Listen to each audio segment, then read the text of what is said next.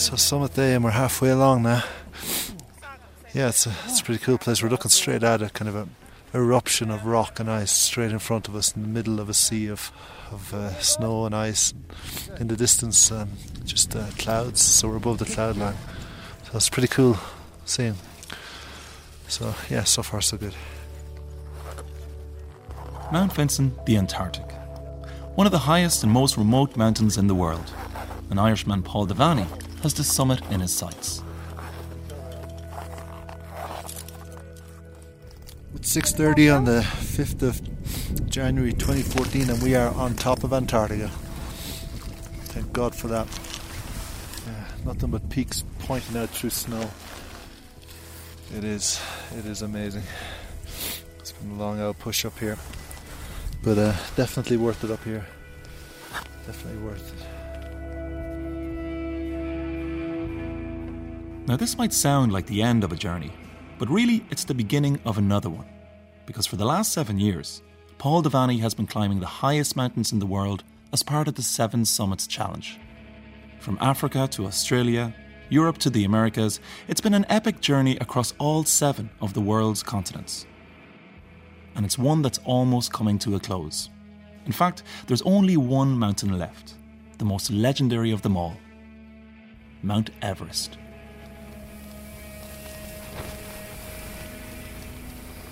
This is adventure. You know, this is what a variant of this is what you know the guys had to deal with on a larger scale hundred years ago with endurance.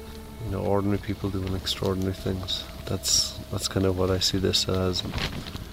I've kind of got some of that ahead of me. I've finished now my sixth summit of seven, and Everest is the only one left. Who knew that day would come?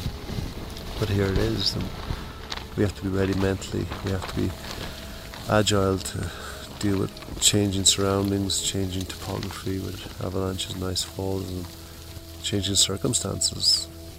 And you gotta want it. You gotta want it enough that when you go for it, you get it. Less than 300 climbers around the world have managed to climb all seven of the summits involved in the challenge. And Paul Devaney, originally from Clough in County Longford, hopes to be one of them. Paul's own story of climbing mountains began back in 2005 when he was working for Rolls Royce in Hong Kong. Before leaving the country, he decided to make the legendary trek to Base Camp, a seven day trek through mountains and valleys that brings you right up to the foot of Mount Everest. It looks black, and you can find it because it's black. You know, there's a white mountain, there's a, oh, there's a black Mount Everest, and then you can see this beautiful cl- uh, cloud formation just over it and curling back up on itself it looks so beautiful and peaceful and picturesque, but if you're up close to it, it would be like uh, it would be like a very very high speed train, just constantly whizzing past the mountain. The winds on Everest can reach up to 200 miles per hour as the jet stream slams into the side of the mountain. But every year, for a few weeks in May, these winds die down enough to allow climbers to try for the summit. Paul has been dreaming about this for a long time. But the funny thing is, is that when he started off, he didn't actually have the greatest head for heights. In terms of tolerance of height, he's pretty much down at the bottom rung of the ladder in the house. So he's scared of heights? He's terrified of them. That's Colm, one of Paul's brothers who was responsible for updating the social media while Paul was climbing the highest mountains in the world. We were astonished by his interest and then his progression in mountaineering because there was no history of it.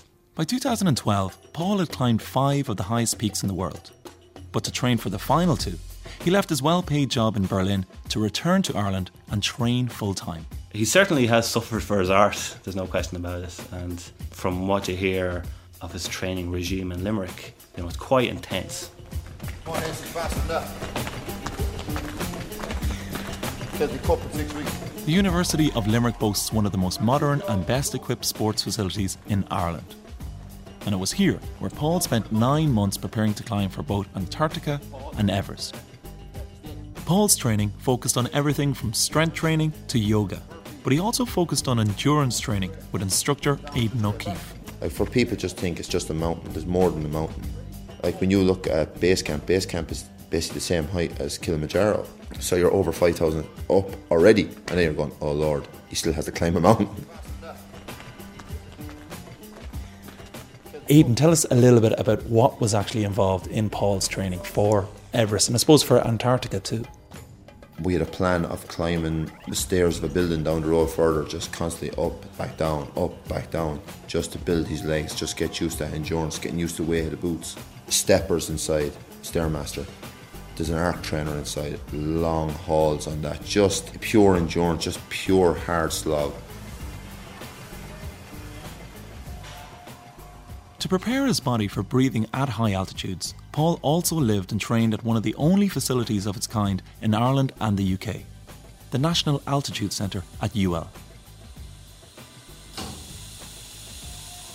By controlling the amounts of oxygen being pumped into each room, the house can simulate heights of over 4,000 metres. Now, this helps prepare climbers for breathing the thin air of Everest. Again, during your training, how are you feeling? Grand, yeah. Yeah, Yeah, you no problem. again. Um, yeah, same. No, no. This is Rachel Turner, who's working with Paul on altitude training. Rachel has been to Everest Base Camp before to study the impact of altitude on climbers, and she knows firsthand the dangers of climbing at the same height as a cruising jet aircraft. What's difficult about Everest is that you're so far and above the level which people can actually aid you down. Even even trying to lead someone down who's very ataxic or uncoordinated makes it very difficult to rescue people, even if you recognise the symptoms and you want to bring them down.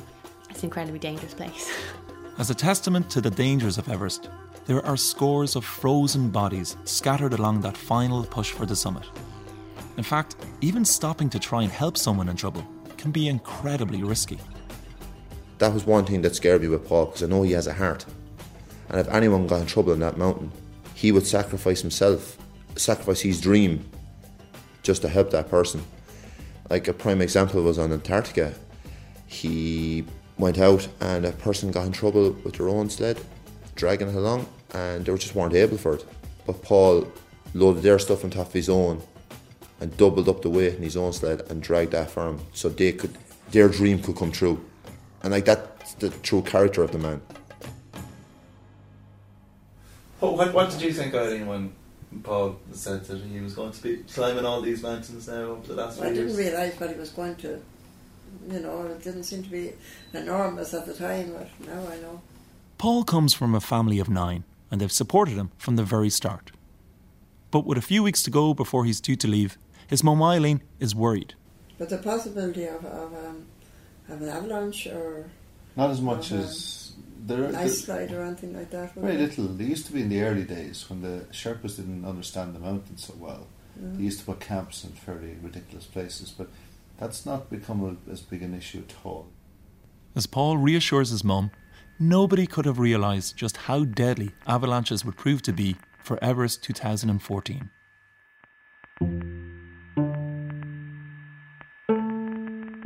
Paul has put a lot on the line to try and realise his dream, spending over 100,000 euros of his own money on the Seven Summits Challenge, with over 30,000 on Everest alone. And all of this just to have a shot at climbing the tallest mountain in the world. Why do I want to climb Everest? I guess I want to create a bit of wonder in my life, if I'm being really honest. Um, it's not that I don't have wonder in my life, but I think when I go to these extraordinary places and have you know the privilege to do these extraordinary things, it motivates me to do things that are harder but better than the alternative. And that's a pretty darn nice way to live life. So, from the top, weight. 88.6. Okay, and sleep, how many hours? Back in UL, and Paul is having one final check-up with Rachel before getting ready to leave. I mean, the cough is still there, and it's still it's not gone away yet, but it, it doesn't harm the training all that much. So I think it's important that you just keep that. A few weeks earlier, Paul caught a cold, and while it's nothing to worry about at sea level, the higher up you go, the more serious it becomes. It's very common for people to get uh, upper respiratory tract uh, infection when they're climbing. The air is much drier. Obviously, it's a lot colder, um, and there's there's a lot of dirt and dust particles, especially on the trek up to Everest Base Camp. Um, so it's common, uh, it's actually called the Khumbu cough, and um, it's definitely something that we would have discussed in terms of how you would avoid it, but also how you're going to treat it if, you, if it does happen to you. Paul ends up taking some medication before leaving for Everest, and the cold seems to have disappeared by the time he arrives at Dublin Airport to meet up with his friend Niall Burns, the other half of the Seven Summits Challenge. From there, the pair leave for Kathmandu and meet up with one of the most important members of their team, their Sherpa, a guide called Mingma, who has been up and down Everest 19 times. We'd met Mingma at the airport when we arrived. Um, he had a huge welcome for us. Uh, you're typically when you when you meet Nepalese folks, they'll present you with a scarf of some sort. Um, so you, are constantly accumulating religious scarves. And uh, we met him at the airport, and he presented us with our scarves, and we presented him with some Irish Seven Summits hoodies that we got for him and his son. Uh, and you know we'd, we'd been talking to Mingma a lot before the expedition. But this was the first time we met him. He's a very warm chap, and there was a very immediate rapport, I think, between all of us and Mingma. When you arrive at Hillary and Norgay Airport at Lukla, just 24 miles from Everest, you're surrounded by huge mountains and no real roads. Paul has brought with him over 50 kilos in climbing gear, and the only way to get it to base camp is by Nepalese yak.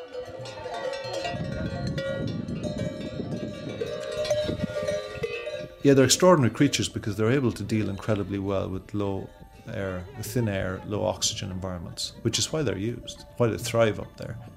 Um, and so they have bells attached to them, um, partly so you can hear them coming, and partly so their owners can, can find them. Um, but you'll always hear this kind of ding, ding, ding, ding, ding, the whole way up the valley until you get to Everest Base Camp. Paul also brought with him a small audio recorder to capture the sounds of his journey to base camp along the way. It's the 3rd of April. We're on day 7 since we left Dublin. Uh, we're in Namche Bazaar at 3,400 metres. So today has been our rest day, acclimatization day. We, we trekked fairly steep bit for about an hour, an hour and a little bit, uh, up to an area where you can get your first glimpse of the mountain. So we're able to stare out at Everest in the distance and uh, Lhotse beside it, and very nice place, beautiful view just looking out the window and yeah, it's um, it's a completely different scene. It's a winter scene out there, and you can feel it. Temperature's cold. Um, Saoirse Rowntree is up ahead of us. She's a girl from Irish girl who's trekking to base camp, and she's up at base camp, and she said it's minus 22 degrees up there. So we're we're kind of getting ourselves ready to leave the tea house situations behind and start living in tents and, and dealing with severe cold. But we've got the gear, and this is what we've come here to do. So I guess the sooner we get into that environment, the better. But I guess this is uh, this is Paul signing out at Namche Bazaar, 3,400 metres on the 3rd of April 2014. The trek to Everest Base Camp allows you time to get to know your teammates and to slowly get used to life at the high altitudes. The higher up you go, the thinner the air gets, and even walking uphill begins to feel like a struggle. But as soon as you start moving and the oxygen demand gets created, uh, you find that there's less available and you find it's more difficult. And you get out of breath and you, you, you become completely out of breath within 10 steps. And you're hoping you won't meet anyone on the route because if you had to have a conversation with anyone, it was a conversation where both people are completely out of breath. And you, you have this kind of feeling that you haven't a measure yet of how good you are versus everyone else. So you don't want to meet somebody that then is talking to you while you're out of breath and they're fine and they're staring at you going, you want to climb Everest. so that's constantly playing in the back of your mind a little bit. But yeah, any movement at all, uh, and you really feel the demand. In these early days of the trek to Everest Base Camp, finding it difficult to breathe while hiking at over 3,400 metres isn't the only challenge Paul faces. So it's uh, it's now uh, about two o'clock on the 7th of April. I'm in Dingboche today, and this is our second day in Dingboche. So we arrived in here the day before yesterday, and we're going to spend two days here basically acclimatizing. So yesterday was a climb up out of here to a mountain about 5,000 meters high, 5,045 meters high. Uh, it was good, nice day, really good to be up on, on a peak, our first peak so far. Got some nice photos, but on the way down, I could feel some of the, the cold that I had the week before I came to Nepal starting to creep back in and starting to feel nasally and starting to feel congestion and throat and all the rest of it. Uh, by the time I got back down here, it was it was evident that that uh, cold had sort of re-emerged and blossomed again. So, so yeah, I've, I've, I've been feeling pretty pretty crap, pretty uh, miserable for the last 24 hours, and uh, yeah, I'm just trying to get rid of this damn thing. So I'm gonna I'm gonna see how I go, and if I have to car- carve out a kind of a separate itinerary from here to base camp, then then so be it. I don't mind that. Um, takes me away from the group, but at the end of the day, it's about getting healthy and being able to do this thing when we get up there. It's very difficult when you're at altitude to defend yourself against even something as simple as a common cold. Your immune uh, system is slightly compromised already because of the physiological stress that your body is, is under generally. Uh, so that means uh, both fighting and shifting a cold quickly as we normally might uh, with the normal treatment that we might use uh, may become ineffective. And really, the only way you're going to shift something like that is to drop down a little bit in altitude and then treat appropriately. Today is the 9th of April. I think it's the 9th of April, and um, yeah, it is. And I'm heading in the wrong direction. For the first time, I'm heading back down the. Just drinking some soup here. Heading back down the mountain. Um, grab some salt. Uh, if I left the team behind, they're heading up to Gorak Shep. We just all spent the night at Lobuche, about 4,800 metres. And my cold in my head, which you can hear, is becoming a cold in my chest, which is a bigger problem. So I need to get rid of it. And I can't get rid of it at altitude and up high. So I've got to head down as far as I can until I get enough um, oxygen in my system that my immune system starts to bulk up and beat off this, this uh, virus because up higher it'll develop into something nasty like pneumonia, or even worse. So it's a bit disheartening, got to be honest. It's not nice turning right when your team turns left, you know. Feels a bit shit. It kind of feels like you failed a little bit, but it's good for the head to do it. it teaches your brain to understand that you're making decisions now for the next two, two months that affect your health, your well-being, your success rate on the mountain, the, the odds of you getting to the top, and frankly, on summit day, your life as well. So I better sack up and learn how to make those decisions early, hadn't I? The goal is the summit. That's it. Taking part in the Seven Summits Challenge is hard on the body. You have to deal with extreme cold, physical injuries, and both mental and physical exhaustion. So there was times where he came back home and he was noticeably gaunt. So you could definitely see it, it had its effects on it. But I suppose he'd say that's that's part and parcel of it. You know, you know the end result's going to be completely worth it.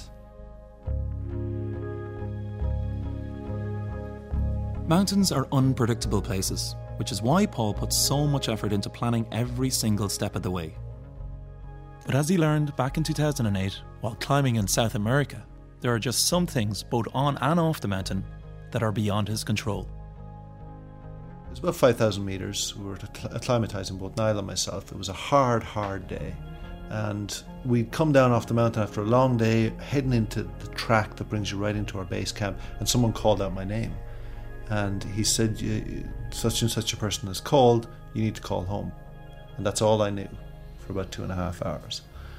Uh, and then eventually, over dinner, they, they, took me out of the tent during the dinner, uh, brought me over to the mess tent, and he just stood in front of me and he said, Your father, he had a heart attack, and he kind of put his hand up to his heart. He, he had a heart attack, he is dead. And that was it.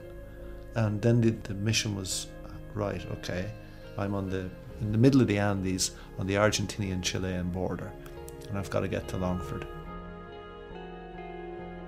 So when I came back, you, you're kind of confronted with this surreal situation. You're kind of wondering why you're not still on the mountain. What's going on here? I'm meant to be halfway up a mountain at the moment. This this is madness. What what's and it takes you quite a long time to to realize what's actually happened in front of you, or what is happening in front of you. Three years later, Paul made it back to that mountain in South America, and he brought with him a pebble from his father's grave to lay on the summit. It was the fifth mountain of the Seven Summits Challenge. It's April 13th, Sunday, and uh, just getting ready to, to leave Namche. A few days later, back on Everest, and Paul is recovering from his cold. He's had to turn around and hike back down the mountain to lower altitudes, just to give his body a chance to recover. But now he's back on track. So it's been three days of rest here at Namche, which I've really appreciated. Uh, it was time to get cracking, get back up, and you know, prove that this cold is behind me. There's a few sniffles and a little bit of it still around, but I think enough of it is gone that we can get on with this. So, uh, looking forward to getting back into the groove of it. It's Easter week, and it's an important week because there's a lot of big things potentially going to happen and actually going to happen. My brother and his wife are expecting their first kid, so that's uh, due this week. Actually, due on the 14th of April, which is tomorrow, which is my dad's. It would have been my dad's 70th birthday. So that's a big milestone as well in the week. So I'm really looking forward to good news. I'm really looking forward to hearing about a new niece or nephew this week, and uh, I gather likely to be late rather than early. So you know maybe I'll be in base camp when he she arrives. Um, you never know. And it's going to take, I guess, the rest of this week to get acclimatized to the high mountain or to the base camp level, including climbing 6,100 meter peak, Lobuche East. So that's all ahead. Um, and with a bit of luck, by next Saturday, I should be rolling into base camp. So from Namche, heading up the mountain, this is Paul signing out. Paul rejoins his team a few days later, and on April 17th, he reaches the peak of Lobuche. For the first time, he can actually see Everest Base Camp in front of him. We're on top of Le East at 6,100 metres, so just getting something to eat. It's been a long day. We've been on the go since 4:30. It's now 9:15, and uh, it's yeah, it's quite the summit. Lobuche, the main summit, is how, towering over us here on the left. But yeah, we're on Le East and looking right down into base camp, into the Khumbu Valley, and straight across to Everest. It's perfect weather today. Yeah, blue skies, nice sunshine, but that was hard going. Hopefully, a snack now and head back down and regain some strength and get ready for the ice fall. I'm looking across at it here and it's it's menacing. So it's uh, there's a lot of work to do. So on top of Bochet East, 18th of April, 2014, at 6,119 meters.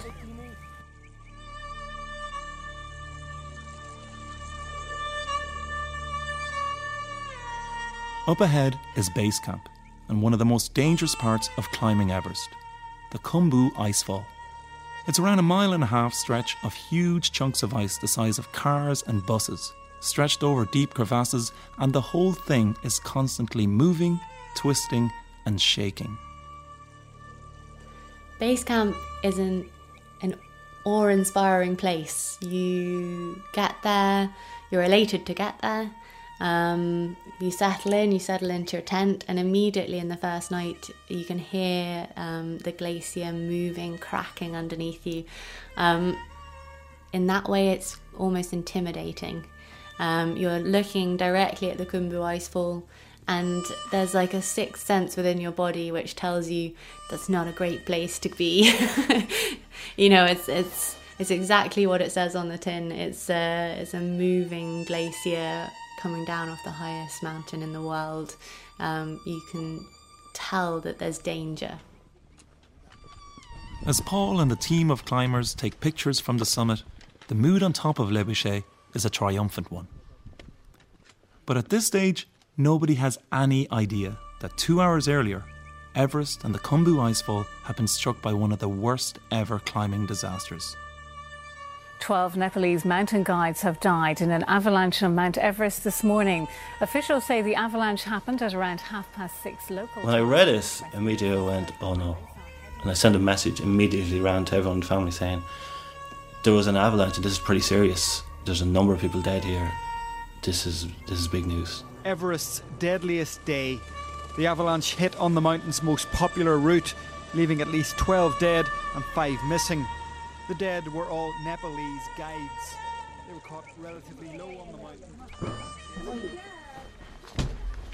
So it's uh, it's Good Friday, the 18th of April, and we're back in Lobuche. I'm just walking through the little village here, and it's been, well, it's been quite a day uh, because it's been a bit of a disastrous day at base camp. We came back to a report that uh, almost 20 Sherpas had been killed in the icefall today, and it looks as if that's for the most part true.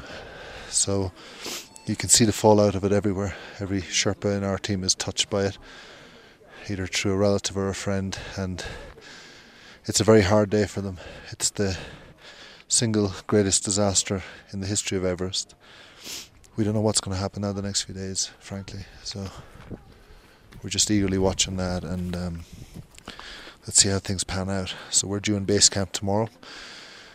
It'll be my first trip to base camp on this expedition, so I'm looking forward to that.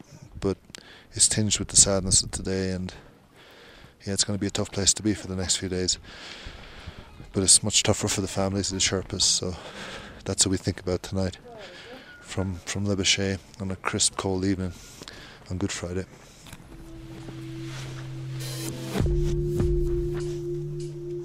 Back home in Ireland, before leaving for Everest, Paul had spent hours poring over maps and diagrams, explaining to Colm and his family where he would be on any given day. Uh, I knew we knew where he was, and, and that was before he would have contacted us. We knew he wasn't going to be there, so uh, we you know we were pretty comfortable that he was okay. But he, he did ring my mum as well, just to you know because he, he did realize he did have to ring home and just make sure she, so she heard his voice. But as well as that, I think he just realised just having a conversation with her, at least a short one, whatever, was was what they both needed, possibly. But interesting, your, your mum, she, she thought that you should still stick with it and, Yeah. and still try and make the climb. I mean, obviously, we're from our point of view over here, we, we don't get a sense of what we- we're only getting partial bits of information about what's happening.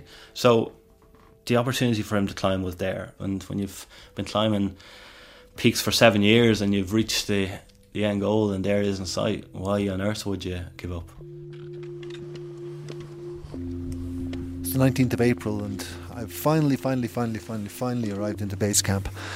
It's um, 24 hours now since the big, since the big disaster up on the icefall, and the numbers we're getting so far are that there's 16 confirmed dead, and we don't know how big that's going to get, but you can kind of see from where we are where the avalanche has happened, but you can't make out anything else. Um, there's no signs of anything else. We've seen choppers coming in and out all day on our way up here, and from Lobuche this morning.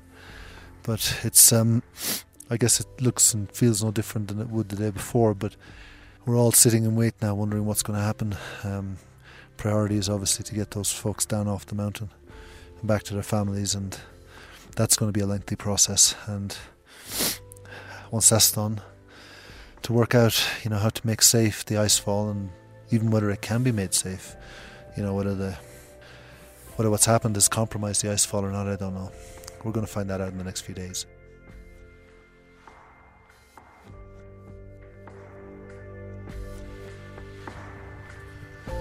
It's Easter Sunday, the 20th of April, and I'm stood here at the bottom of the icefall looking right up. It doesn't look like anything is untoward when you're looking up at the icefall from where I am. It just looks like another day, you know. There's Everest, there's clouds above it. Very, very unusual clouds with spectrum of light flying off them. It's very dramatic looking. That's the jet stream up there. Um, Everest is calm and peaceful. Uh, the summit doesn't look all that far away. I can see it from here. I think I can anyway.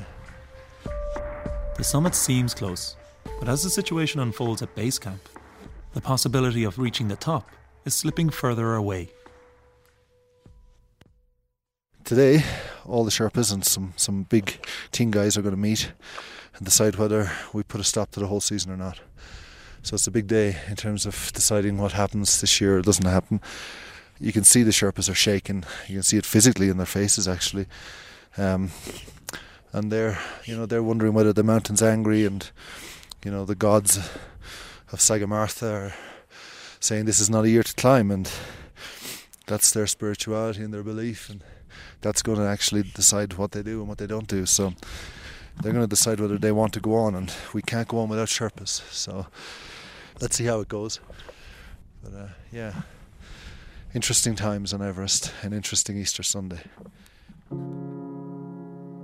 In the days that followed, time slowed down at Everest as climbers and Sherpas tried to come to terms with what had just happened, mourning the loss of their brothers and meeting up to discuss what was going to happen next.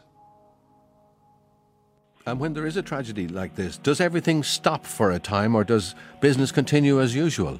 Well, I suppose again, it'll, it'll, it'll I mean, it'll certainly stop. It was very confusing. Um, there were a lot of breaking news um, over the days, which would then be contradicted by the afternoon, and that was happening a lot. And at a certain point, from from our own perspective in, in, in working on social media, it came to a point where the only word that we were going to take was Paul's word. I would say, you know, within certainly a fairly short period of time, again, the uh, the Sherpas will be back and they'll be fixing ropes and the expeditions will be moving again. Um, it's it's the nature of. Uh, I suppose the large. So the big Sherpa meeting's going on across the way from us here. You can hear some of the noise.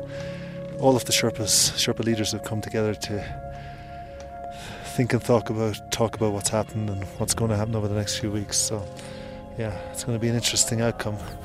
We're just waiting to hear back, but yeah, it's uh, there's been a lot of roaring and shouting and cheering, and one guy in the centre seems to be leading the pack, and they're talking about what risk they may have and what's happened to up to 20 of their colleagues in the past few days. So it's a very emotion-driven meeting, I'm sure. But our leader Mingma's over there with the rest of the team, so we should hear back soon. There's a helicopter circling overhead, taking some photographs and examining the the ice fall behind us to see if it's safe, but also taking some snaps here of what's going on. It's a pretty historic thing, really, I suppose.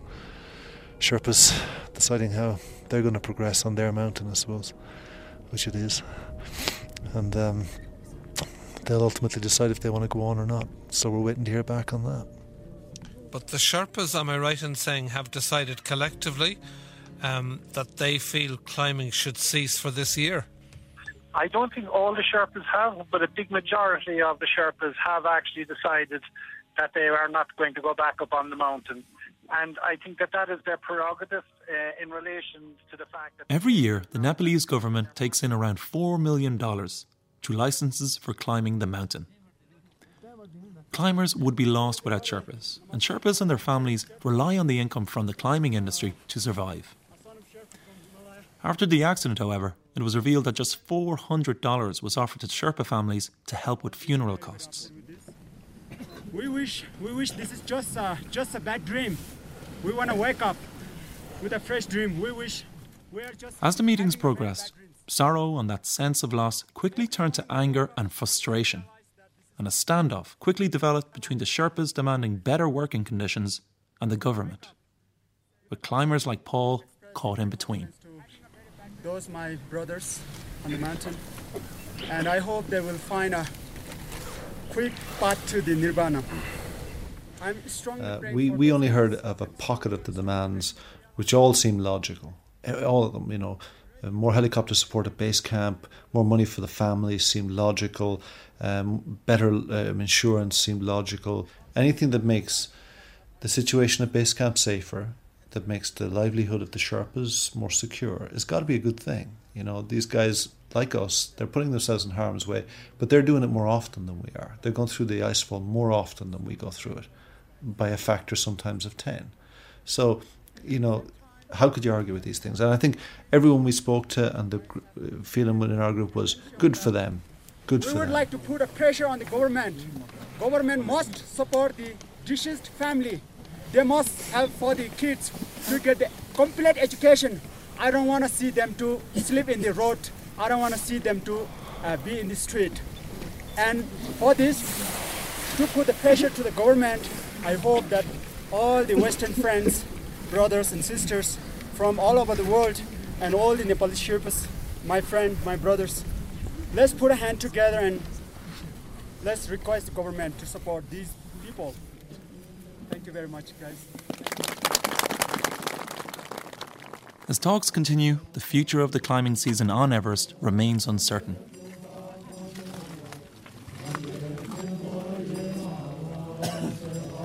A few days later, a traditional puja ceremony takes place to pay respects to the dead.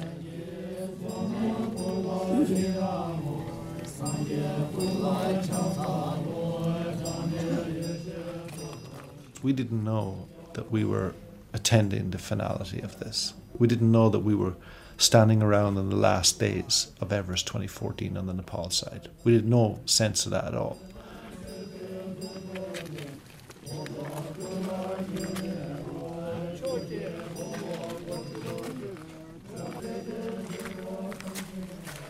Wednesday, the 23rd of April at base camp again. Yeah, it's been a day of mixed emotion today. Up this morning, usual time, breakfast at 8. Uh, we knew there was a meeting planned for this morning to negotiate with the with the ministry down in Kathmandu, and we had dinner there just about an hour ago. And Mingma came in and told us that many of the teams are now pulling off the mountain and going home. So I don't know what's next, and uh, yeah, let's see what happens tomorrow.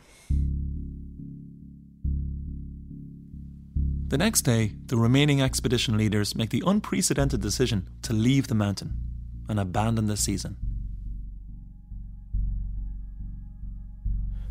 Ultimately, we, we, we've all come away with nothing, but we've come away with our lives, I guess, which is more than the 16 Sherpas. And again, it's hard to it's hard to to find any comfort in that. That's a dreadful thing to say, but it's really hard in the moment of the collapse of your aspiration to find some sort of, of you know comfort in the fact that you're still around because you always expected you would be.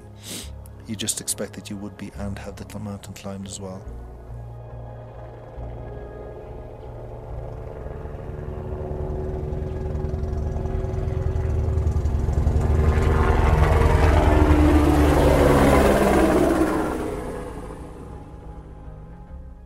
Everest 2014 is over. It's been a crushing disappointment for Paul and his team. But there was some good news waiting for him when he arrived home. A new niece. The baby was late, and very late. I didn't want to come out at all. so uh, I was back in Kathmandu when that child was born. Uh, little Olivia, um, a little Olivia, so I have a little niece. You've been back in Ireland, Paul. You know, it's been a couple of months now since since Everest. How do you view the whole experience now? Um, some of the anger belonged in the situation. I mean, you don't have that now. You know, you're gutted that you didn't get the opportunity, and you've got to face into all of the training again. And you know, you you start to see the pictures from Kathmandu of the funerals and the families, and you know, we've started a fund Sherpa fund to try and raise money for the Avalanche Appeal, and you know you get involved in things like that.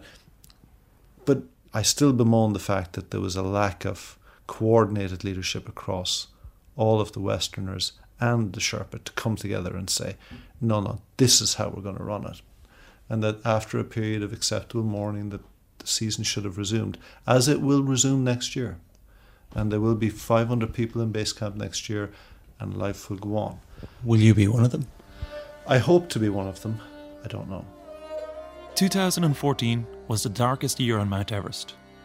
The debate over Sherpa working conditions continues, but Paul and his team are still determined to get him to the top of that very famous mountain. He will end up achieving his goal, and certainly we're going to help him get to that final step, get to that final summit. We have to move forward. And that was the thing, it's the same way in the mountain, you have to keep moving forward. If you stay still, it's going to consume you and take you over. And we're not going to let that happen. I don't think that he'll be happy until he's uh, standing on the top of Everest with the flag saying, I, I did it. At the end of the day, what you want to do is stand on the top and come back home. And you have to find the way to do it. And, you know, we will, we found a way to get there once. We'll find a way to get back.